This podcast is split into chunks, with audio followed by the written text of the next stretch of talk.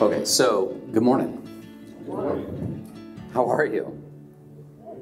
Good, good, good. I see that the band brought like the A team this morning. Hello.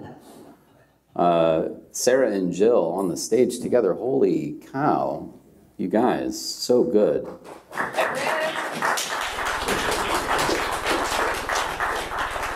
Joey's not bad either. Uh, in case you haven't figured this out, um, I'm Jason Coker. I'm also one of the co ministers here alongside Janelle. And in case you haven't figured this out, Janelle and I often do things very differently. Never in a million years will you find me standing up here inviting you to be silent for two minutes because that would require me to be silent for two minutes. That's just not how I do things. Uh, and uh, this has always been true of us. And if you uh, have a significant other, if you have a partner, this is probably true for you as well. You and your partner are, newsflash, different people. Uh, Janelle and I recently were talking in our backyard. We were sitting just having coffee, and I was processing with her a decision that, like, I'm having to make. Uh, this is not a life and death decision. This is not like a crisis. It's not urgent. It has to do with school, it has to do with my research question, it has to do with the fact that my professors will not stop critiquing the way that I've articulated my research question. This is uh, endlessly annoying to me. And Janelle, as I was talking this through with her, Janelle said to me, You know, I just want to suggest the possibility that you might sit with this question for a moment and get quiet and then ask yourself, how is this sitting in your body? And, and I was like, what does that have to do with anything? and her and I had this whole like conversation about like how to discern how something is sitting with you and discerning how your body is speaking to you about what possible futures might be. Janelle is a great help and annoyance to me in these moments because her and I just don't always see things the same way. when Janelle and I first got together, uh, Janelle's mother was fond of referring to us as the Bickertons because Janelle and I have never encountered a decision that we didn't find a way to argue about. And Janelle and I love to argue and debate the finer nuances of every possible decision. We're like artists painting with opinions on the other side of those perspectives all the time. This, I think, is an amazing gift. This is an amazing gift that I have a partner who is willing to speak the truth to me at any time and open me up to new ways of seeing things. And for the better part of 35 years, I have endeavored to colonize her opinions with the right answers to everything. And she has graciously helped me to see that there are other ways of being in the world. And so we are unified. We are unified, but we are not the same. We are not uniform. Okay, so now you know where this is going. Let's take a look at the text. We're going to look at Philippians chapter 4 today. We have been, for those of you who have not been hanging around and you don't know, we have been in a series that I've been calling uh, Resurrected Women, looking at different women in the New Testament who represent the resurrection of Christ who are stepping into their authority as leaders. And we're looking at clues in the text, oftentimes clues that are scant and difficult to find because women are often erased from the text. Their leadership authority is often obscured and hidden by the text because this is, of course, a text written during a culture that was highly patriarchal, even more so than our own. We find another one of these texts in Philippians chapter 4, verses 2 through 3. I want to read that to you today and then share with you what I'm noticing about this and then invite you to do the same. Before we do that, would you just take a moment to pray with me? God, we thank you for today, for this opportunity for us to gather, to read uh, from this passage of Scripture, to open our hearts and our minds, to be stirred up by it, to have your goodness and your grace enter in to our rigid ways of thinking and seeing and being in the world. I ask that your grace would bring us joy and liberation today. We pray all this in Jesus' name. Amen. Philippians chapter 4, verses 2 through 3. I'll back it up a little bit. We'll start there at verse 1. Paul says, Therefore, my brothers and sisters, whom I love and long for, my joy and crown, stand firm in the Lord in this way, my beloved. And then we jump here into verse 2, which you see. He says, I urge Euodia and I urge Syntyche to be of the same mind in the Lord. We're going to pause right there. I urge Euodia and I urge Syntyche to be of the same mind in the Lord. These are women's names in the ancient Near Eastern world. These are two women in the Philippian church who apparently are in some kind of argument, some sort of disagreement with each other. It's important to know, I think, that prior to this passage, Paul has spent the majority of his time in Philippians. This is a short New Testament letter. He spent the majority of his time urging his listeners in the Philippian church to be humble, to be there for each other in ways that don't serve the self, but serve other people. And he constructs this amazing theological construct back in Philippians 2, where he likens our relationship with each other to Christ's relationship with us when Christ literally emptied himself of all of his divinity in order to become a human. And that act of emptying himself, that we now refer to as kenosis, because that's the word that's used in the Greek, that self emptying act becomes the characteristic posture that we take with each other. We release ourselves of all of our power to be there for each other. This, for Paul, becomes the quintessential Christian act of love. It is to become weak so that others might become strong. Or to borrow his language from 2 Corinthians chapter 8 is to become poor so that the other might become rich. And it's at the end of this long appeal, this even poetic appeal for us to be there for each other, not for ourselves, that he hinges here in verse 2 I urge Euodia and I urge Syntyche to be of the same mind in the Lord. This is a pretty radical switch over here in chapter 4.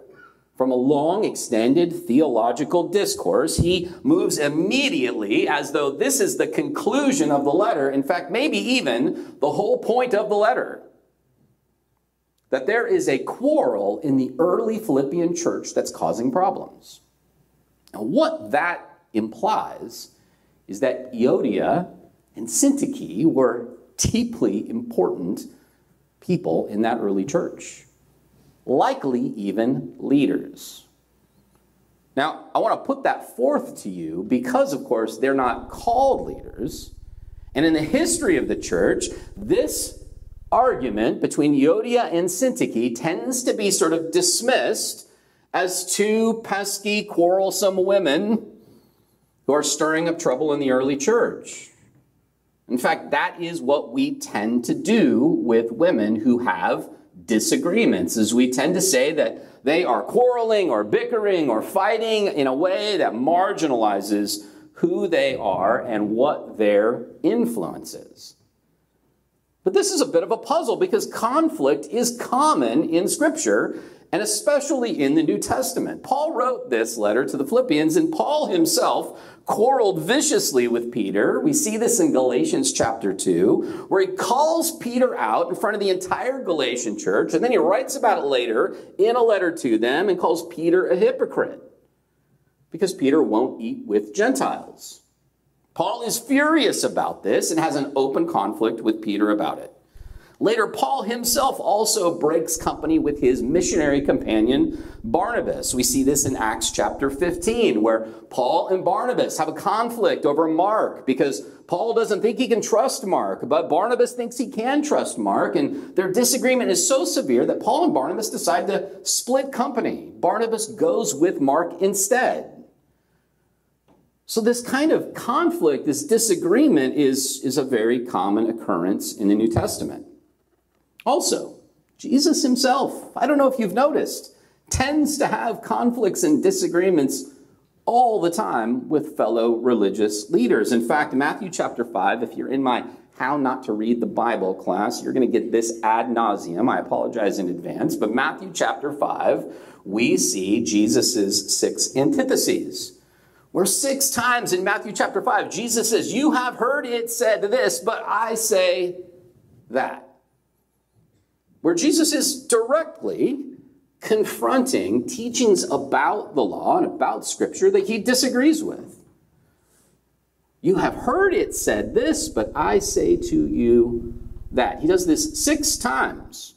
And this, of course, is not the only time Jesus engages in conflict and disagreement. Jesus is constantly using rhetorical devices in his ministry to surface disagreements so that he can address them. When men do this, it's called leadership. When women do this, it's called division, quarreling, gossip. Again, I want to suggest to you that even with Scripture, there is a kind of patriarchal, misogynistic lens that gets layered over the text. Oftentimes it is written into the text. Sometimes it's applied later by editors who simply change the name of characters, like we saw with Junia last week. And sometimes it's just the lens that we bring.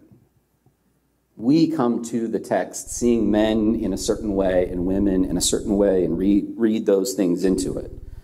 But make no mistake, Paul's prominent featuring of Euodia and Syntyche is very likely an indication that they were highly influential leaders in the early Philippian church.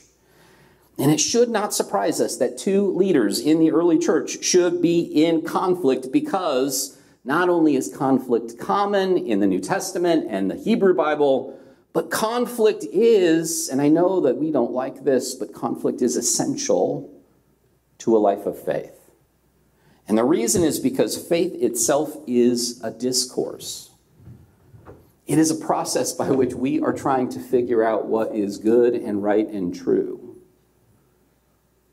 In faith, we are asking the biggest questions of all. Why are we here? Why do we exist? What does it mean for something to be good? What does it mean for something to be godly? What does it mean for me to be righteous? How am I supposed to live with the neighbor who drives me crazy because his shed is built a little too close to my wall. What do I do with my partner or my spouse who just refuses to see that I am right? How do I live in a world that marginalizes me or oppresses me because of my socioeconomic status or the color of my skin or my sexuality? How do I live in relationship to a world that seems insistent upon criminalizing the poor and the homeless? How am I a person of faith who votes and engages in civic dialogue? All of these are the biggest possible questions that we can ask about life in the world, and we are bound to disagree about these questions. Faith is a posture of discourse and by that, what I mean is that it is a back and forth dialogue and disagreement about not only the answers to these questions, but the questions themselves. And not only do we disagree about these questions and these answers, but that disagreement, that discourse, is not just something we bring to the Bible, it is built into the Bible. The authors of the Bible are in disagreement with each other all the time about the questions and the answers. When we see that disagreement, we're not supposed to iron over it like we're ironing our pants before we go to work in the morning. We are supposed to learn from the disagreement how to engage in disagreement. You're supposed to learn from it how to become people who discern what's true in the midst of conflict. That's what Scripture has to teach us. My favorite example of this is Job, chapter 32, 33, 34, and 35, where, you know, the text of Job, which is arguably the oldest text in Scripture, and a text that the ancient Hebrews borrowed from ancient Mesopotamia, right? So they borrowed this text, tweaked it, adjusted the story to fit their culture, changed it quite a bit in order to fit their culture. And then this ancient text later, as an editor was writing it out and copying it out, decided that the editor disagreed with the other two voices in the text of Job. So he or she simply inserted several new chapters with a third argument. Now, if that's not church, I don't know what is. If you want to see disagreement, join Tina and I for lunch someday. And if you want to see what it looks like for, you know, a third party to in- interject their unwelcome opinion, just, you know, join us with Elion. who has a magnificent opinion about everything. This, this is what church is like, and we tend to run from this. We tend to run from the discourse. We tend to run for the disagreement. We tend to embrace doctrines and dogma and rules instead because rules and doctrine and dogma give us the illusion of unity, the illusion of peace. We all come and pretend to believe the same thing, and we call that faith. But that's not faith, that's just hypocrisy. Instead, we come here and we learn to create a safe space where we can disagree about the biggest questions of life, where we can give each other the space to engage in a genuine partnership around our common journey towards the truth. In the ancient Hebrew uh, tradition, and this is still true today, when young Jewish students are learning to read scripture together, they are put into groups, sometimes pairs, like dyads or triads, sometimes three, and those students become chavruta to each other, which is this Jewish word that refers to people who contend with each other to discover the truth. They will often disagree vehemently, often take completely different views of God and Scripture and argue with each other about it endlessly, loudly, personally until they come to a place where they feel like they have discovered the truth together. That word chavruta means friendship. For many of us, friendship is such a superficial concept.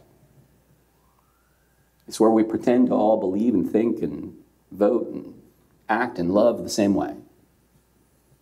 But genuine friendship is when we are there for each other in our truest selves, where we accept each other in spite of that, where we're willing to contend with each other, to sharpen each other. And that requires a level of safety that we sometimes very, find very hard to produce. This relationship that sometimes is referred to in the Hebrew tradition as chavruta, is something that we find a little uncomfortable. Not always willing to engage in that level of vulnerability, but I think that's what we see happening here with Euodia and Syntyche. I think that they are chavruta to each other. I think that they are chavruta to their church. But there's always a danger in conflict and discourse and disagreement that we get stuck in the disagreement.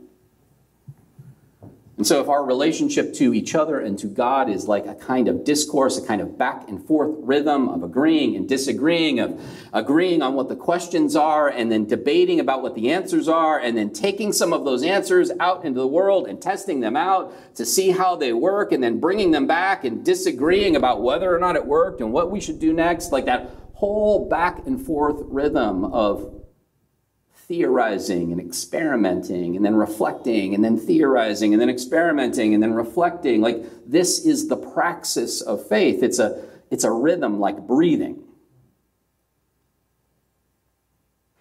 We can't be in conflict all the time. But we can't just be at peace and at rest and pretending to agree all the time either. We need that in, out rhythm of breathing or work and rest. I think that when we sometimes get stuck in the differences of opinion, it's a little bit like we've stopped breathing and we're holding our breath. And what we need to do is exhale and rest. Set the disagreement aside for a while. Learn to be at peace. And I think that what's happened with Euodia and Syntyche is that they are holding their breath. There's a bit of a mystery in this passage, by the way, in Philippians chapter 4, verse 2. It says, I urge Euodia and Syntyche to be of the same mind in the Lord. And then next verse, yes, and I ask you also, my loyal companion, help these women, for they've struggled beside me in the work of the gospel, together with Clement and the rest of my co-workers whose names are in the book of life. So First of all, there in verse 3, you see Paul elevating the role of these two women. They've worked beside him in the gospel. Another indication that they are likely prominent leaders in this church. But we see something else that has been a bit of a debate for literally 2,000 years. Who is this loyal companion? Paul says, I, I urge you, my loyal companion, to help these two women to settle their differences. They've held their breath long enough. It's time for them to exhale. Can you help them find rest in this disagreement? Throughout the history of the church, there's been some debate, appropriately so, about who this loyal companion is. Some say that it is the husband of one of these women. as, if any husband ever was going to wade into a disagreement and actually be helpful. That feels like a bit of a patriarchal lens to begin with. Others think that this is Luke. Luke, who wrote uh, Luke and Acts, who was Paul's companion on the trip to Philippi. Others think that Paul is referring here to kind of the second person version of this whole body in Philippi.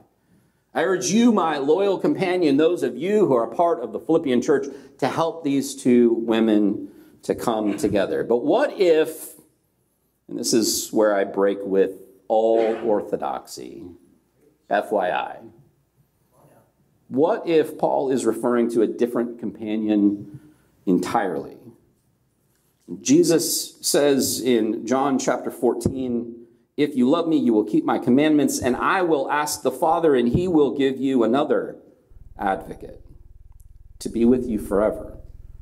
This is the Spirit of truth, whom the world cannot receive because it neither sees him nor knows him, but you know him because he abides in you and will be in you. Later he says, I have said these things to you while I'm with you but the advocate, the Holy Spirit, whom the Father will send in my name, will teach you everything and remind you of all that I have said to you. Later in Acts chapter 2, the Holy Spirit comes and brings unity amidst diversity as the Spirit is poured out on all people on the day of Pentecost, which is coming.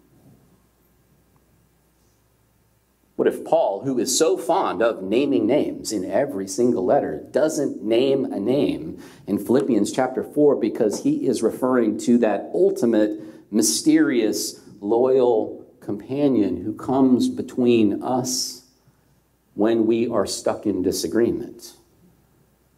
The Spirit of God who brings us together in spite of our differences, the Spirit of God who is poured out on us in such a way that God's own grace becomes the mediator between our different perspectives. Listen to Paul's words right after this passage. It's not going to be on the screen, I'll just read it to you.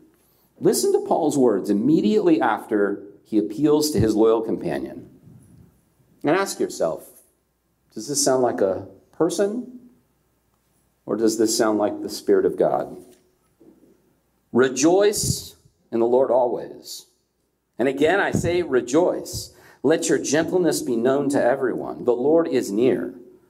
Do not worry about anything, but in everything, in prayer and supplication and with thanksgiving, let your requests be made known to God, and the peace of God, which surpasses all understanding, will guard your hearts and your minds in Christ Jesus. Paul is asking his hearers to respond to disagreement, to respond to being stuck by rejoicing, by giving thanks in gratitude for all the good that they have. And in that place of rejoicing, they will find a kind of peace that they never knew. He gives a little clue about how to do this, by the way, in maybe Janelle's favorite verse in the Bible. Finally, beloved, whatever is true, whatever is honorable, whatever is just, whatever is pure, whatever is pleasing, whatever is commendable, if there is any excellence and if there is anything worthy of praise, think about these things.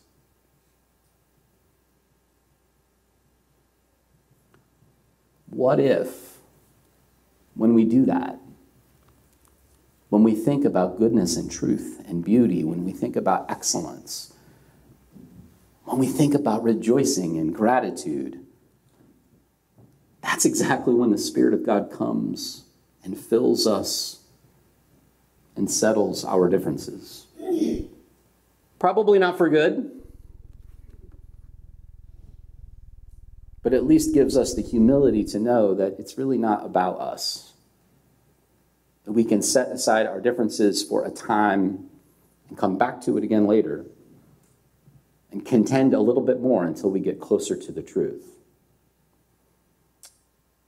This is not a male thing, it's not a female thing, it's a Holy Spirit thing.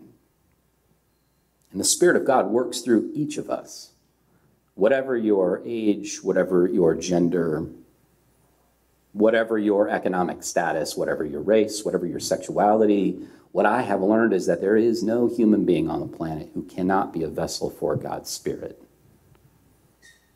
Amen? Would you pray with me? God, we thank you again for today, this opportunity for us to explore these passages that feature prominent women in Scripture who are leading the way, who demonstrate that your Spirit is poured out on all flesh, regardless of our differences, and that your Spirit brings us into a place of unity, not uniformity. It's my prayer, God, that as we would draw closer to you, that you would teach us that lesson, that we would learn that in order to be together, in order to be in friendship, order to be in love, we do not have to be the same. That you are found in those spaces of difference between us. We pray all this in Jesus' name. Amen.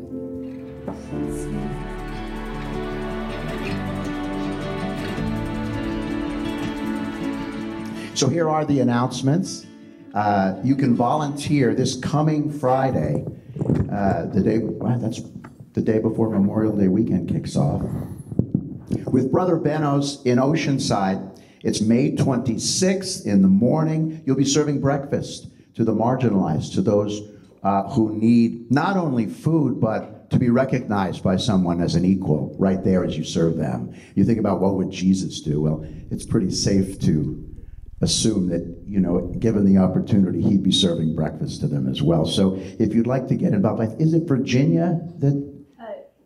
Victoria. My apologies, heads that up. It starts at 6 a.m., so it's early. So it just means setting the alarm a little earlier and not, you know, getting too much in the way of your workday to follow. So that's great. So you can uh, obviously sign up uh, at the uh, at the at the website, or just ask anybody here um, how to how to make that part of your day. And uh, June is what, a week and a half away. It is Pride Month. And uh, Pride Sunday at OSC is June 4th. It's the first uh, Sunday in June, and there's a couple of ways for you to engage. Um, one is with the book club, and the next one meets on June 1st at 6:30. It's a Zoom meeting, and uh, the June book will be Trailblazer by Marianne Horton. That was chosen in honor of Pride Month. Trailblazer is a memoir that recounts the author's search for her true self and reveals the intimate details of her transition from male to female. The author is Mary Ann Horton, and she will be part of the Zoom. So it's a great way to kick off uh, book club with that. Um, and you can uh, basically sign up on the OSC site. You can volunteer with the uh, OSC Queer Committee at Pride by the Beach. I got this uh, direct mail uh, for this event, Pride by the Beach here in Oceanside, and I'm like, oh, wouldn't it be great if we were involved? Well, these guys don't miss a trick. We're involved. We will be there. And it is the 3rd of uh, June, 10 a.m. to 6 p.m. We'll have a booth close to the church, uh, close to the church at Pride by the Beach, and looking for volunteers to help set that up in the morning, to man the booth. Um, that would be terrific. It should be a great day on the beach. And uh, third, uh, processing religious trauma class. It's a six-week class starting Wednesday, June 7th, 6:30 p.m. And this class is for those who have experienced any kind of emotional, physical, or spiritual hurt. It's a healing class, uh, and um, getting awareness out and healing is, is a big part of that process.